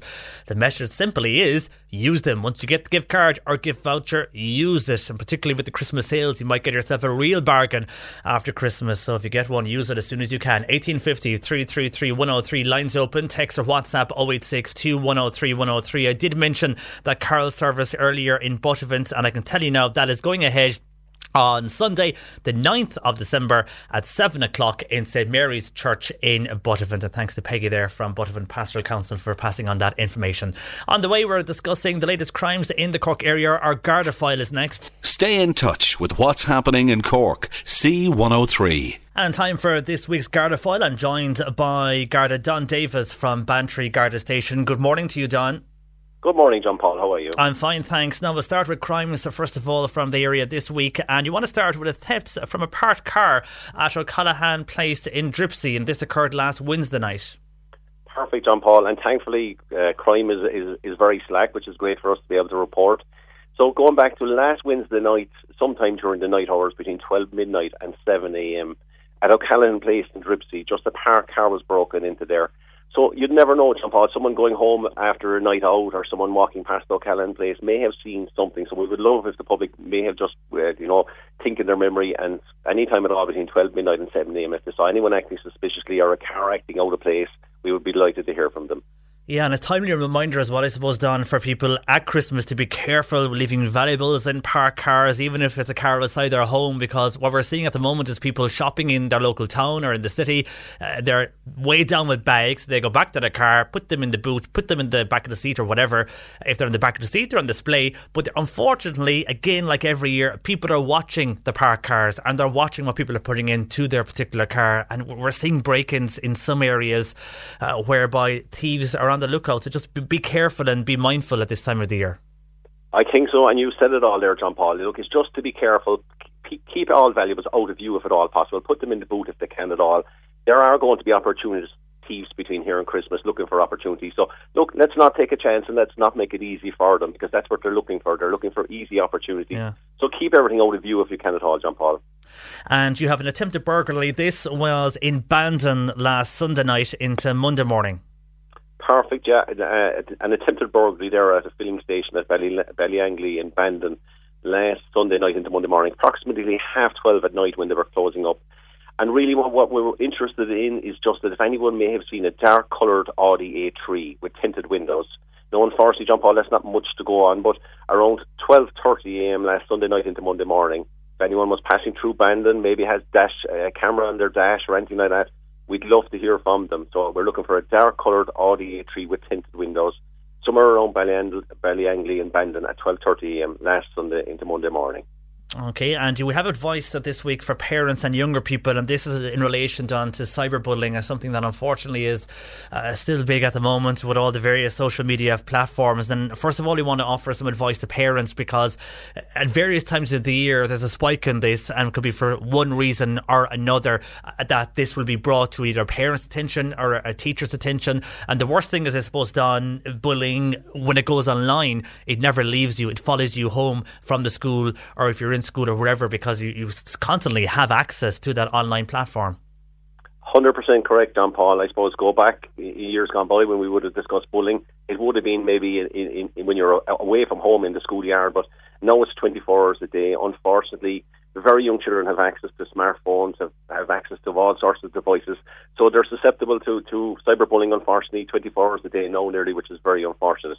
So, just I suppose a small bit of brief uh, advice that you know we, we constantly get phone calls on how they should handle things or what should you say or so on and so forth. So just a little bit of advice for parents, I suppose. First and foremost, you know, if a young person comes to them, you must praise the young person for coming and trusting them to come to them. That the very fact that they're coming to you with a problem in the first place, I think that's most important. Secondly, I would say to re- re- reassure the young person, like that there's loads of other young people out there very similar to themselves, that this is a problem that's going on every day of the week, and uh, you know, not, that that it's not something uh, just specific to themselves. Okay. I think the third one, John Paul, is something that you know is very important. You know, you know that you listen to the young person, hear what their problems are, hear exactly what's going on, as opposed to trying to interrogate the young person. Because unfortunately, I think it, it's a natural instinct with us that you know, if our son or daughter came with a problem, we kind of interrogate them to find out what's going on. So I would just say listen to them, try and get the full story. Because if you try and interrogate them, it might just damage your the trust that they're after placing in, placing Yeah. in you in the first place. You Yeah, know? because they it's a big step for them to go and reach out to their parents or any adult saying that this is happening to them and admitting that they're being bullied and that the bully's on the winning side and trying to control that emotion as well. So going to somebody is a big step for them. Hundred percent, hundred percent, and they should be encouraged uh, for, for doing that. And I suppose uh, you know if someone does come to you, you got to make it clear to that young person, like that you you are going to have to follow through on that information. That in order for to get help for that young person, you're going to have to speak to somebody else. Maybe be maybe the guards, it may be the teachers, it may be the school, or it may be you know the parents of the young person who may be involved in this particular incident. So just to make it clear to them that they can't keep this information to themselves, that they must, in order to help the young person, use that information and get in touch with somebody else. Yeah, and, and not to be fearful of it going to the relative authorities because they're there to help, and you know the backlash is what the young person will be worried about. But the authorities will look into that, and the schools also will be monitoring that from the school. But then, fr- from the parents' point of view and the authorities' point of view, advice for the young person themselves because they're the one going through this, and they're the one that might be, uh, even though they they haven't brought this among themselves, how do they stop this uh, happening to them, or how can they prevent this from happening to others? So, advice for the young people is important too, Don. It is, John Paul, and I suppose, look, we are in and out of schools on a daily basis, on a weekly basis, trying to put this message out to young people. But, you know, it's still no harm to kind of, you know, reiterate a very simple few basic points. The first point I would make is, you know, tell the young person that they must not reply to bullies online. So if they're being bullied or something is happening, yes, of course, report to someone, but do not reply back to these people online. So that would be the first point, which is very important. The second piece of advice I would give John Paul is to keep some sort of a record of what's happening. In other words, keep a screenshot of whatever the relevant bullying may be, or keep the messages if it's a text message, but keep some proof of whatever's taking place online. The third piece of advice, John Paul, is to block the bully. I either through the phones or social networks or through chat rooms, but block them from access to your particular devices. And finally, the young person must report it to somebody in order to get the help that's necessary and that, you know, someone can, can deal with this and the relevant authority can deal with it. So they must report it to somebody. That might be a teacher, might be a parent, might be some other trusted adult, or might be a sibling. But they're the four points for a young person. So I'll just fly through them again, John, because it is important if any parent is listening to give this advice. So tell the young person not to reply back to the bully online. Keep a record of the messages or take a screenshot of whatever the relevant social media bullying may be. Block the bully from whatever particular sites they may be, and encourage the young person to report the problem, John Paul. Yeah, and as you mentioned there, you're going around to schools, you're hearing firsthand what is happening. A lot of this uh, responsibility could go back as well to those running social media sites, Don. I'm sure you would agree with that, that the fact that there's so many of them out there now, and we know the big ones like Instagram, Facebook, but there's so many other ones that people aren't aware of, and their chat rooms, as you mentioned, uh, the onus should go back to them as well. Is it something that the, you as the Gardaí have looked at to target social media websites as well, and maybe the information you're giving here could be put to them so that they take some responsibility? You're, you're, you're dead right, John Paul. And it is very important that we do get that information back from schools, parents, or even young people that there are issues out there with particular chat rooms so we can take it to the relevant trained people within An Garda Síochána who then can go to the relevant companies. All those big companies that you mentioned are all very easy to deal with, except there are small ones coming up every day of the week. A different one will appear and a different one will appear. So it's very important that if there's some issues going on there with these sites, that they are reported back to us so we can then contact them directly. Yeah, and it's just horrible to think that you know you, you you finish school if it is happening within the school, it follows you home online. But to think that people out there are doing this and getting a kick from cyberbullying and, and from bullying some particular person because it, it can affect somebody later on in life, and that's why you're going into the schools trying to stop it from happening. And I presume that the talks when you go in there, Don, it's not only the people who could be affected, you're also getting into the mindset of those who could be and could be about to become a bully for some reason or another.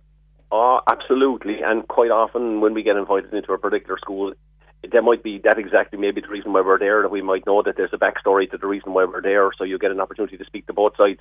And sometimes that's all is necessary in a particular situation, and the whole that can be dealt with there and then, which is brilliant for schools to, to, to be able to invite us in, you know. Yeah, and then from you showing your your advice first of all, but also the experience from where what's happened elsewhere, maybe or another school you've been in, it, it could prevent that happening in that particular school or to a particular individual. Anyhow, for the moment, uh, Don, thanks for joining us this morning. Good advice there. Uh, that is Garda Don Davis joining us from Bantry Garda Station, 1850 333 103. Our lines are open. Your pet questions are welcome now because Jane will be joining us uh, later, just after 12.30 regarding your pet questions. Any pet questions you have for Jane, bring them to us because we'll answer those after 12.30. If there's some pet in your house feeling unwell, well, let us know. We'll bring that Jane coming along after 12.30 here with your pet questions. Get them into us, text or WhatsApp 086 2103 103. Or indeed, you can call Bernie 1850 333 103. A lot of reaction to our chat with Dermot Jewell from the Consumer Association regarding gift vouchers and gift cards. We'll bring you a lot of the comments after midday. Uh, people having various experiences with both vouchers and indeed with gift cards. So a lot of people not happy the way they're run as well. We'll get to those comments after midday and comments also on other issues. I mentioned the tarmac earlier in Leap. I got the answer to that, but people now aren't happy uh, because of the way, and they're rightly so not happy. And it's something I was thinking about when I was reading out the explanation there because they put down tarmac in Leap and then they had to dig it back up again because there was a soft patch on the road. Uh, but a lot of people making the point, well, if there was a soft patch on the road, why didn't they know that beforehand? And are they wasting money? Anyhow, a lot of calls on that as well, and other issues in other parts of our roads. And your calls and comments are welcome, and pet questions welcome as well. 1850 333 103, your pet questions to Bernie, because Jane Pickett of the Island Wood Veterinary Hospital in Newmarket will join us after 12.30. You can text those questions to 086 103 103 or email jp at c103.ie.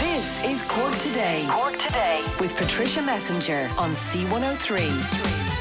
Cork's greatest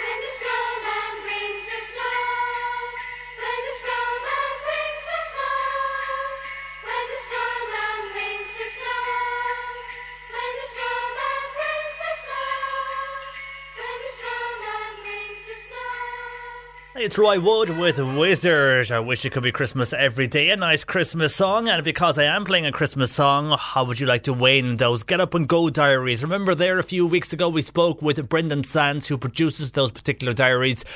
Uh, They're very uh, positive Irish diaries and they have a positive note for every day. A huge demand for these across the country. You could win three of those now if you wish. You can text your name, address, where you are right now. Text or WhatsApp 0862 103 103. Three of those Get Up and Go diaries to give away. We'll give you the winners of those shortly here. But for about 10 15 minutes, text lines open for that particular diaries. Uh, text or WhatsApp 0862 103 103. Now, I spoke earlier there with Dermot Jewell from the Consumer Association regarding gift cards. People aren't happy with the gift cards or gift vouchers they receive.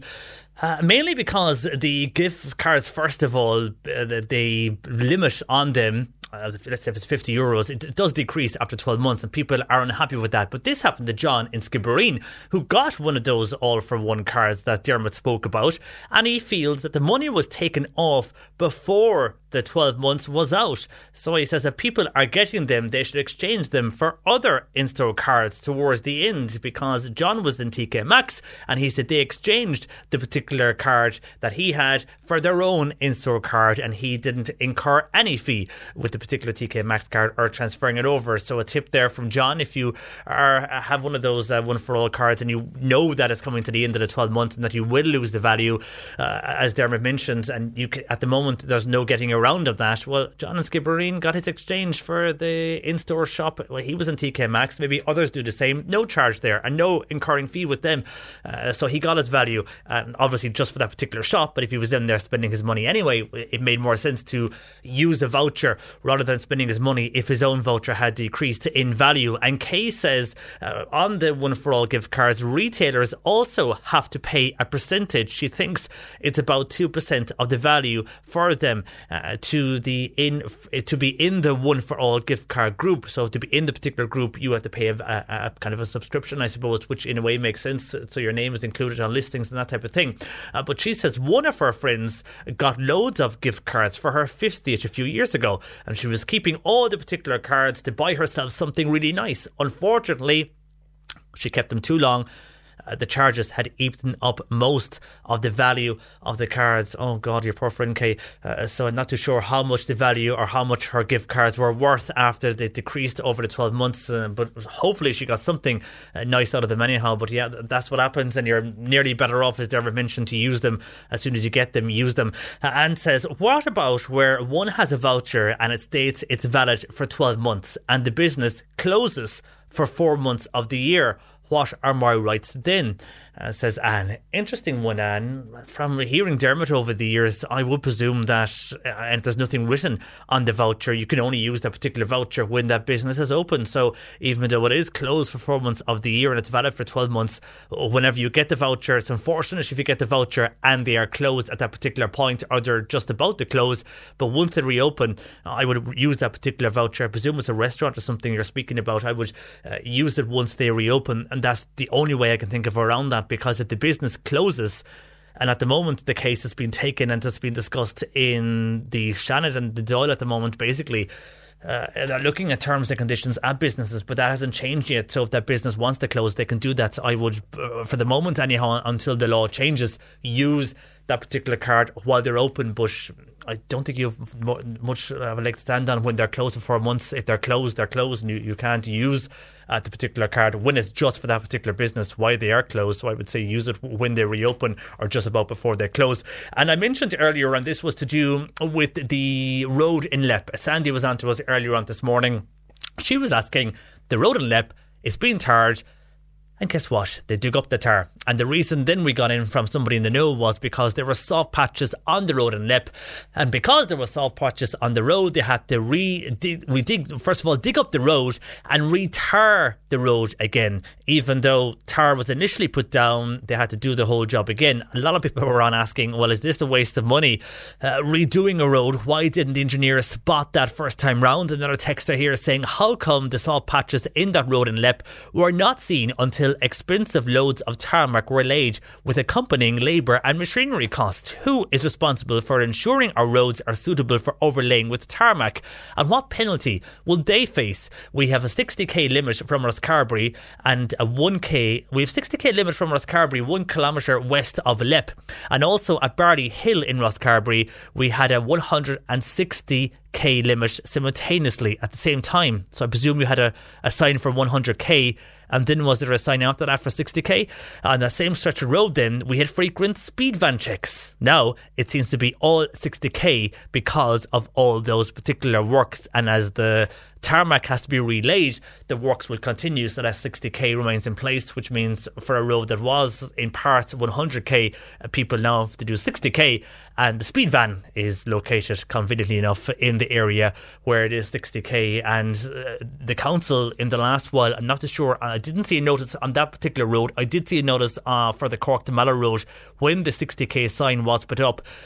Uh, people were asking when the speed vans were there, must you obey or the speed vans can they catch you for doing over 60k because the speed limit was what we all thought was a temporary speed limit and does the main speed limit still apply for speed vans? But we checked it with the council and no uh, it was a speed limit put down for the works on the Cork to Mallow Road, and everybody had to obey the 60k limit.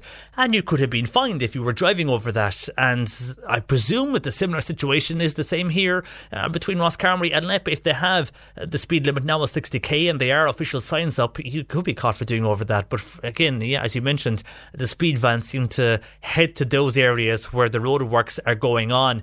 Uh, and if you're familiar with the road, or if it's nighttime and there's no traffic on the road and you've another 60k, of course you're going to be tempted to do 100k in a road that you always would do 100k. If it's safe to do 100k, people will go above 60. But if there's a speed van and the the road is usually 100k, yeah, the speed van is there and uh, they can catch people. So just beware of that. It was an issue on the Cork to Mallow road, and I presume it's a similar issue uh, for those travelling from Rosscarbery to Leap. When we checked the Mallow one, anyhow, it was an issue, and I, I would just presume the same laws apply uh, for that particular situation. So beware. And again, interesting that speed vans appear in these situations. And a, a taxpayer here who says an annoyed car taxpayer. At the junction near the Danone factory, this is in Macroom now, the junction near the Danone factory is being tarred at the moment, and the road near Macalona Bridge and Upsleeving Hill is a disgrace. Uh, it's so worn. I wonder, has the council any notion of repairing it at the moment? Uh, from a very annoyed car taxpayer. So the junction, uh, yeah, and, and that was being worked on near that particular factory. Uh, but other areas around it, this texter is saying, are just basically worn away. And have the council any notion of doing anything? We'll, we'll check with, uh, and maybe there's any councillors in the Macroom area listening, uh, take notion of that particular road uh, near Sleeving Hill. Uh, listeners saying it's worn, uh, but we'll check with the council if they are planning to do works on that particular road. Uh, also, Sticking with traffic issues, uh, this is to do with traffic lights. It's in Mitchelstown, and a texter saying, I would like to know what is wrong with the traffic lights in Mitchelstown. When the lights go red, all is okay, but when the lights go green, only one works and the other goes blank. So I presume the bulb is gone in the other traffic light. But this listener is saying an accident will happen because if they are not fixed that way over, the, if they're like that way over the, like, the last month or so, if they are not fixed soon, an accident will happen because I presume the light that it's blowing, people aren't sure what's happening. Are they driving through the lights? If they don't see anything on the light, they might think they're out of service. It's a concerned Mitchelstown listener texting here on this who's concerned about those driving through that particular junction and their safety. Uh, we'll get that checked out uh, for you. Again, I would presume a, a bulb blown there, but if depending on what way the light is, I'm not too sure of what traffic light is out. If you're coming from that particular junction and you see nothing, you could be tempted to drive on. If you think uh, that the lights aren't working or that they're not in order. There could be a power cut or something like that. I know some lights flash amber, but not all of them do when there is a power cut. We'll check that out regarding the lights in Mitchelstown. And one has the green working, one hasn't. But this listener is saying it is a, a safety concern because people are going to think the lights are out and they'll drive through them. Uh, thank you for your uh, text on that 0862 103 103. Keep your calls and texts coming because Jane Pickett of the Islandwood Veterinary Hospital in Newmarket is along after 12.30. Uh, she'll be answering all your pet questions. So if you have a question uh, for a pet in your household, get it into us now on those numbers. I call Barney 1850 333 103. The C103 Cork Diary. With Cork County Council, supporting businesses, supporting communities, serving Cork. Visit corkcoco.ie. And the Cope Foundation in Mallow, they're holding their craft fair and coffee morning. That is running today up till 1.30 pm. It's at their workshop in Quartertown near Mallow. Raffle also with great prizes. Everyone is welcome there until 1.30 today. And Jigsaw will hold a talk in Mallow Town Library. That's at 6 o'clock this evening. It's a 60 minute talk called Supporting Young People's Mental Health. It's a free event for parents or guardians who are interested in or worried about young people's mental health. And Mallow Fields Club, they're launching their journal. It's number 36. It's at the Hibernian Hotel in Mallow. The launch is tonight at 8 o'clock. It'll be chaired by the State Solicitor, Frank Nyhan, and refreshments will be served. And Kinsale Lions Club, they're hosting a table quiz at Actons Hotel in Kinsale. That's going ahead this evening with monies raised. They'll be given to several local charities, including Marymount Hospice, the Youth GAA, and the CUH Children's Club, all welcome there this evening in Kinsale. And Joe Kennedy will present his Christmas music programme. That's in the music room in Boherbue from 8 o'clock this evening. A great festive evening of music and cheer is assured there in Boherbue. They have a raffle there as well on the night. And a musical recital in aid of Hope Foundation will be held in Innishannon Christ Church. That's starting at 7.30 this evening. Bingo is on tonight in Bandon GA Pavilion at 9 o'clock. Jackpot there is 600 euros. And something going on tomorrow evening is that the Christmas lights, they will be switched on in Burnfort Village tomorrow evening. And they're switched on there in Burnfort at 8 o'clock tomorrow. And keep your calls and comments coming to us on that particular number. Also, your pet questions are welcome because Jane Pickett of the Island Wood Veterinary Hospital in Newmarket will join us shortly answering all your pet questions. So get them to us as well. You can do that to Bernie 1850 333 103 or you can text or WhatsApp 0862 103 103. And a lot of people very delighted today because I mentioned this earlier and we were live yesterday from the school. Our reporter Fiona Corcoran was live at St. Colman Secondary School in Fermoy. They were yesterday raising funds and they will be for the entire Christmas because one of their students and one of their friends, a fourth year boy, unfortunately diagnosed with cancer and his classmates came together and the entire school and they released a single called Lean on Me. The aim is to get the single to the Christmas number one spot. They achieved that They got it to number one spot. Yeah, it is number one on the iTunes music charts. Great news for them. They were releasing the actual single yesterday. We were there for the launch. You heard it live here on our particular show yesterday, just after 11 o'clock. They're raising money for four amazing charities Crumlin's Children's Hospital, also Bumbleance Ronald McDonald House, and families affected by cancer. So well done to all there at St. Colman Secondary School in Fermoy. And we brought you the song yesterday and we'll play it again over the course of the weeks up to Christmas. Um, now, a lot of people have been on to me, by the way, over the last while looking for mentions for various uh, things. So I'll uh, get us through as many as I can in the next few minutes. Uh, first of all, hi to Michael in Castletownbere. Uh, he wants us to remind listeners of the Christmas fundraising dance. It's an aid of the Irish Community Air Ambulance. It's in the Beara Coast Hotel in Castle Castletownbere, and that is going ahead tomorrow night, the 7th of December. Music by Martin Kearney and Derry Kennedy. Doors open there at 9 o'clock, dancing from 9.30 to midnight. Tickets are 10 euros, and again, all in aid of the Irish Community Air Ambulance. So thank you, Michael, for that. And also, Liam has been on, and uh, he's reminding people that the Palace Players at the Village Arts Centre in Kilworth, uh, with Where Is This Malabar by Liam Howard, uh, the prior, of course, to their All Ireland appearance this weekend at Kilmuckridge. They're going to be joined tonight in a double bill in the Gunpowder DG Ballincollig, or by the Gunpowder uh, Drama Group in Ballincollig, and they'll be starting there at 8.30 tonight. That goes ahead in the Village Arts Centre in Kilworth from 8pm tonight. So uh, the Palace players doing very well right across the country. So if you want to go along there uh, to the Village Arts Centre tonight, catch them with Where Is This Malabar by Liam Howard. And of course, that is prior to their All Ireland appearance, which is this weekend in Kilmuckridge. And tonight they're going to be joined by the Gunpowder Drama Group from Ballincollig. So that's again 8 o'clock sharp. Well done to everybody there in the Palace players. A big achievement for them there in Kilworth uh, because you know it's hard to get into those particular drama finals, and they have done so, and they've won so many there over the last while, and getting to this particular stage again. So well done to all there in Kilworth on that, and also from Kilworth to Charleville. We've been asked to mention the three tenors. They are in concert, and that's going ahead this coming Saturday evening in the Holy Cross Church in Charleville from 8.15 p.m. Uh, tickets can be got from JP Moran's or the Oriel on the Main Street in Charleville, or you can get more information from the parish office also. That's the three tenors in concert in Charleville this coming Saturday at the Holy Cross Church there in Charleville. Uh, our lines are open 1850 333 103. I was mentioning there are the various speeds on our roadways and the speed vans that are located in areas whereby there's roadworks going on and the speed will have decreased from 100k to 60k and because of that people are not that they're annoyed uh, but they're questioning what speed should they be going at and when this happened on the Cork to Mallow Road, we checked it out the last time. And when the speed was changed for roadworks, we were told that you have to obey the new speed for the roadworks, and that speed was 60k. So I presume that remains in place uh, in the Leap to Rosscarbery area as well. And people are saying at this stage, because the roadworks are going on so long, they're travelling 60k on that stretch of road now for a good few months, and they're wondering whenever this will end. And obviously, delays people. Uh, if the road is normally 100k, now it's 60k for a few months, people are hoping that it will go back to the 100k sooner. But speed vans, a lot of people are saying, our speed vans are only supposed to be placed in black spots. And, uh, and John saying, you would think speed vans should be placed in areas where an accident would happen. But why then are they insisting, and if locals are noticing speed vans appearing more so and more frequently on the roads where the roadworks are being carried out and the speed has been reduced? How are these roads a black spot if the speed limit has been reduced, asked John. Uh, and you have to agree with a lot of our uh, callers and texters, uh, particularly on the Cork Mallow Road, a road I travel every day, and we're well aware where the speed vans are located at this stage. Uh, you would question the locations of the speed vans, and we have before, and we've been told there are accident black spots.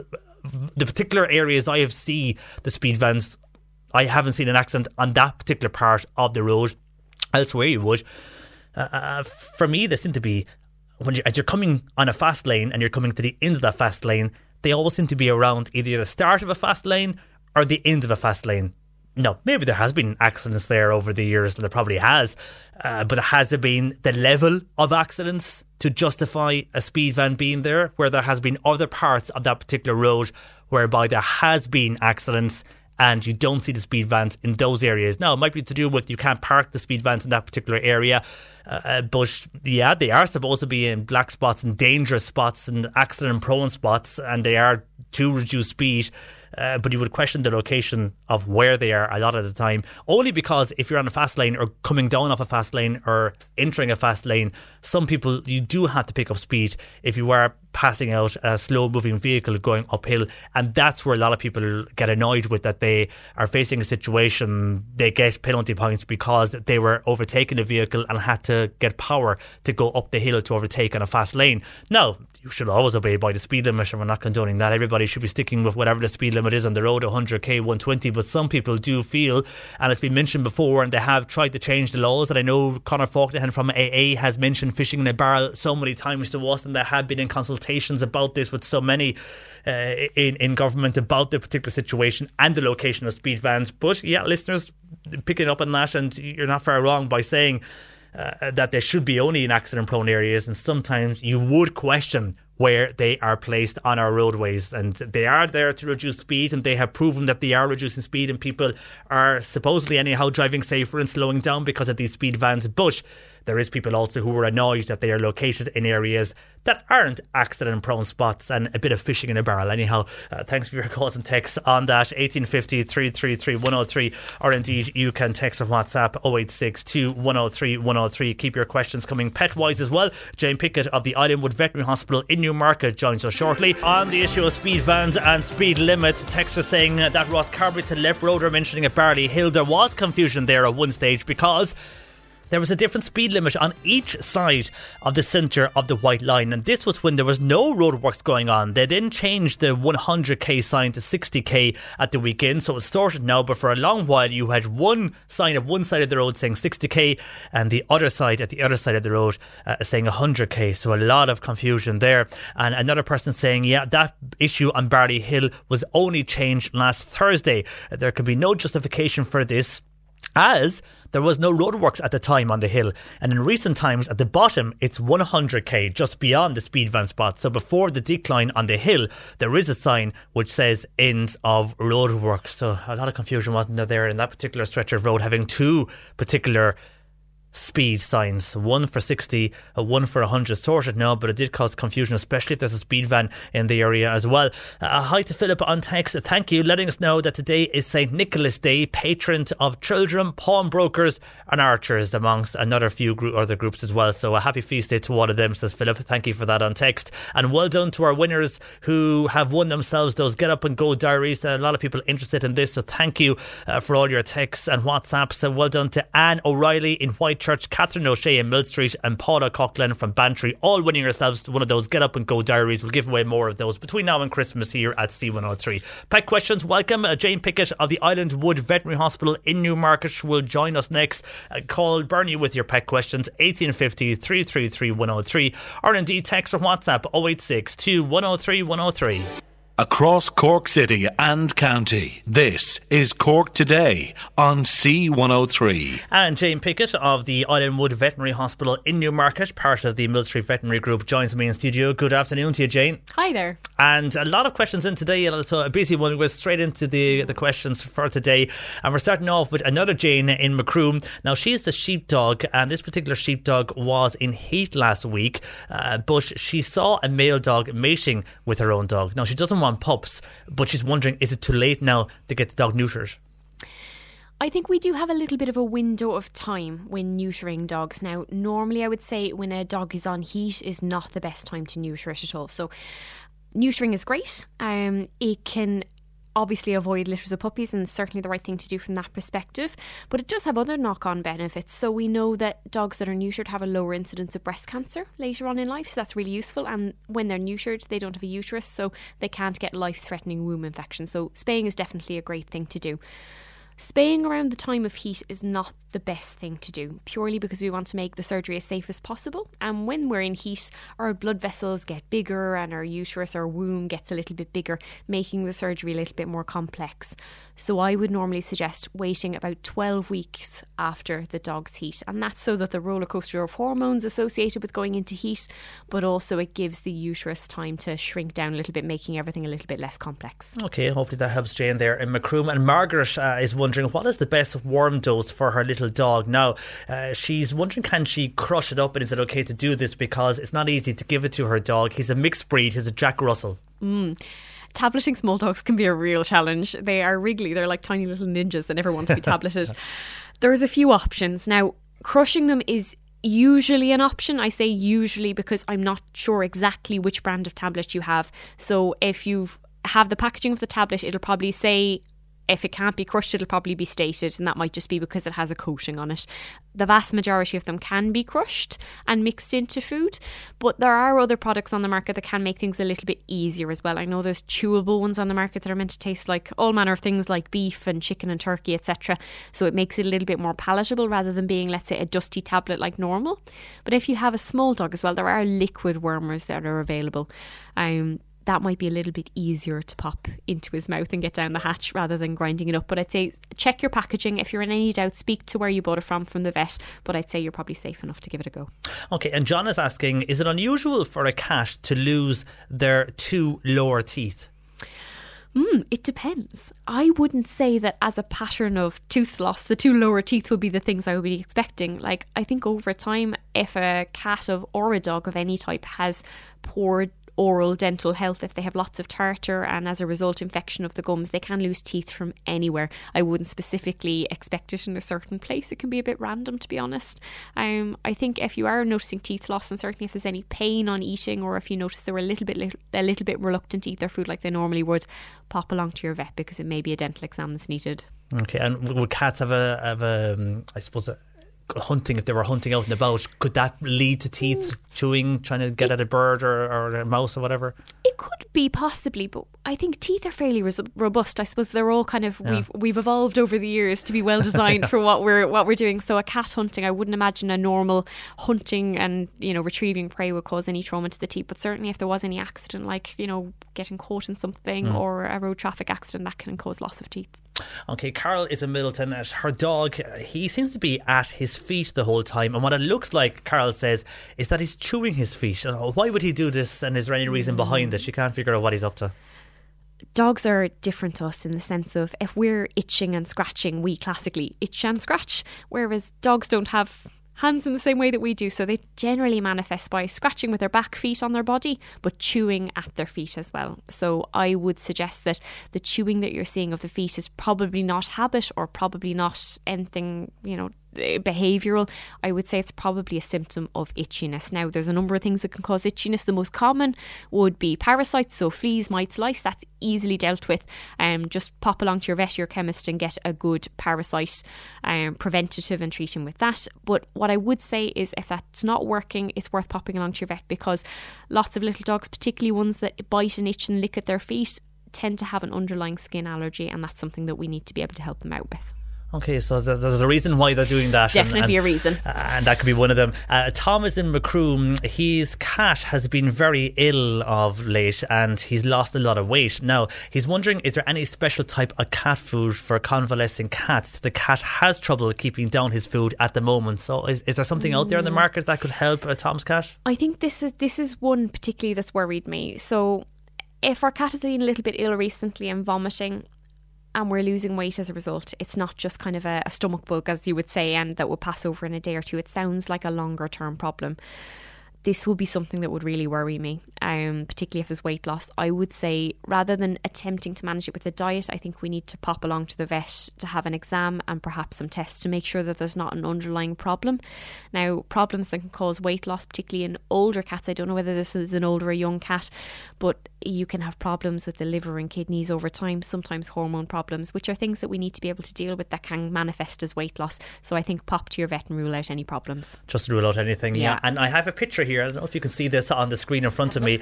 It's a question for, for you regarding the breed is a Cavachon, is that right? And they want to know can they cut the dog's hair in front of both his eyes? And as you can see from the photo they've given us, the, the hair is really kind of growing out over the eyes. And is it safe to do that? It is. I I think yeah, if if I had hairy eyes, I'd want to be able to see out. um, so I think that's fine. Uh, what I one word of caution would be if you're not experienced with doing any cutting around the face of hair, it's probably safest to pop to your groomer. Now I know, having had a long haired dog myself and attempting to do it myself, I am not a groomer, so I think it's best left to the experts. But if you do want to give it a go at home, just be incredibly careful because where we are is very close to the eyes, and obviously that's very sensitive. Um, we can't tell the dog to sit still. Yeah, and I presume the dog, and he looks like a young age dog as well. They'll be very wiry, they'll want to jump around, they won't be happy with you cutting your No. their hair. Uh, and as you say, the eyes are very close, and you don't want an accident to happen. I think best left to the expert if it was me, unless you're feeling safer. very brave. Let's be safer for that. Anthony Zanalahis, he has a collie cross. It's one year old, but his collie cross is chasing cars and has begun to start chasing cars. Now, is there any way he can stop the dog from doing this? No, car chasing is a real challenge. Once it starts, you have to think about from the mentality of the dog. They're trying to protect their family and their own territory, so they're woofing and woofing and chasing this car away. And every time the car drives past, so every time they feel they have succeeded. So it's really reinforcing that behavior every time, every single time they do a car chase. It's really instilling that behavior and the benefits of that behavior in their own mind because they think they're winning and being a really good doggo and keeping their family safe. It's very challenging to break because of that positive reinforcement. I would say the best thing I could do is prevent access to the road. Now I know that's not always possible. Um, distraction is a really good thing as well. Really kind of wearing them out, taking them on lots of walks and loads of playtime, so they're kind of getting that mental fulfillment elsewhere. But I really think restriction away from the road is the safest thing because we do find that d- dogs that chase cars they tend to be the ones that end up in car accidents. Yeah, and it's very hard to get them out of that It at a young age. So you're better off to keep them away from the road. And once they're away from the road, as they get older, they won't have the necessity or the energy to Not lose chasing cars. Not yeah. as much. I think if you can break the habit a little bit by removing them away from the dangerous road situation, if possible, and kind of wearing them out and giving them lots of entertainment other than chasing cars, then that's the best way. Yeah, and nothing worse if you are on the road. And, and, if, and we've heard recently there in the last few weeks of people driving where a dog, for one reason or another, Mm. could have been scared and runs out in front of a car. And in some cases, you can swerve if there's an No. oncoming car. So unfortunately, uh, the dog does lose out, and it's an awful situation for It is. anybody to be in. Uh, a person here, no name on this, but they have a five year old Shih Tzu. She seems to be breathing funny sometimes, uh, but any idea what could be causing this for their five year old? For a five year old Shih Tzu, there are a few things that can be causing it now. It could be that she's hot sitting beside the fire and there's a little bit of panting. That could be kind of periodic funny breathing. But what I would say is if there's no cough or anything like that that suggests that there might be uh, an infection or a kennel cough or anything like that, sometimes we can have problems with the lungs themselves, um, just kind of chronic airway disease, and that can lead to funny breathing patterns. But one really important thing to ensure is not the case in this little Shih Tzu's case would be to make sure that it's not any problem with the heart.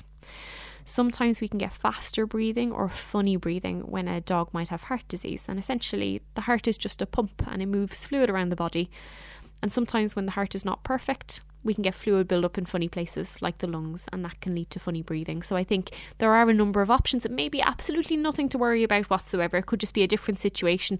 But I think without seeing our little Shih it was very difficult to say. So I think I'd recommend popping to your vet to be safe.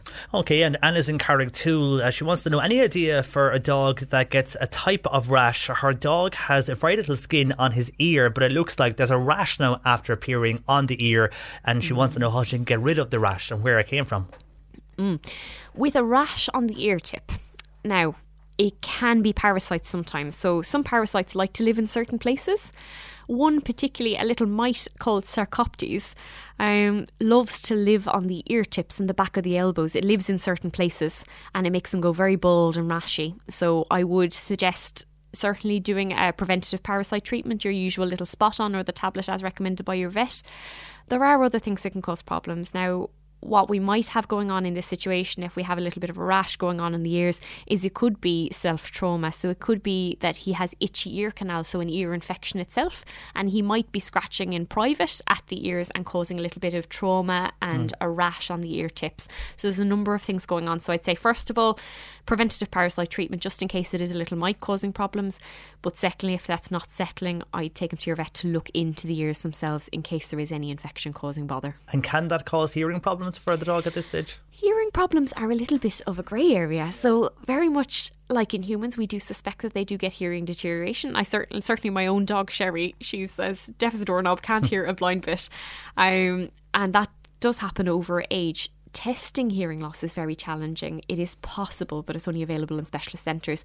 We don't normally enco- encounter hearing loss with an ear infection or anything like that. Normally, it just blows over and heals up. They might be a little bit, little bit deaf for a little while whilst it's being sorted out, but generally, we don't encounter any long-term problems. Okay, well, hopefully for Anne and Carrick too, it'll all be okay for her. Uh, Jane, thank you for, again for answering all of those questions. Back again with us next week. Jane Pickett there of the Islandwood Veterinary Hospital in Newmarket, part of the Mill Street Veterinary Group. That's it from us. Patricia is back with you tomorrow from 10 a.m. with Cork Today. My thanks to Bernie Murphy who produced. If a lot of comments in, we'll pick up those comments across the afternoon and bring you more of your views uh, tomorrow from 10 a.m. on Cork Today. Until then, enjoy your Thursday afternoons. I'm John Paul McNamara.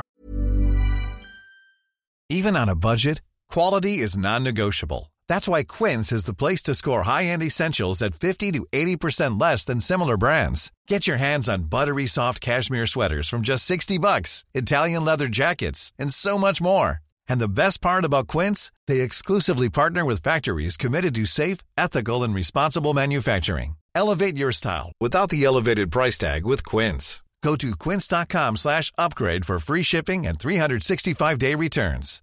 Life's better with American Family Insurance because our home policies help protect your dreams and come with peace of mind. Save up to 25% by bundling home, auto, and life. American Family Insurance. Get a quote, find an agent at amfam.com. Products not available in every state. Discounts may not apply to all coverages on an auto or home policy. Discounts do not apply to life insurance policies. Visit amfam.com to learn how discounts may apply to you. American Family Mutual Insurance Company SI and its operating companies American Family Life Insurance Company 6000 American Parkway, Madison, Wisconsin.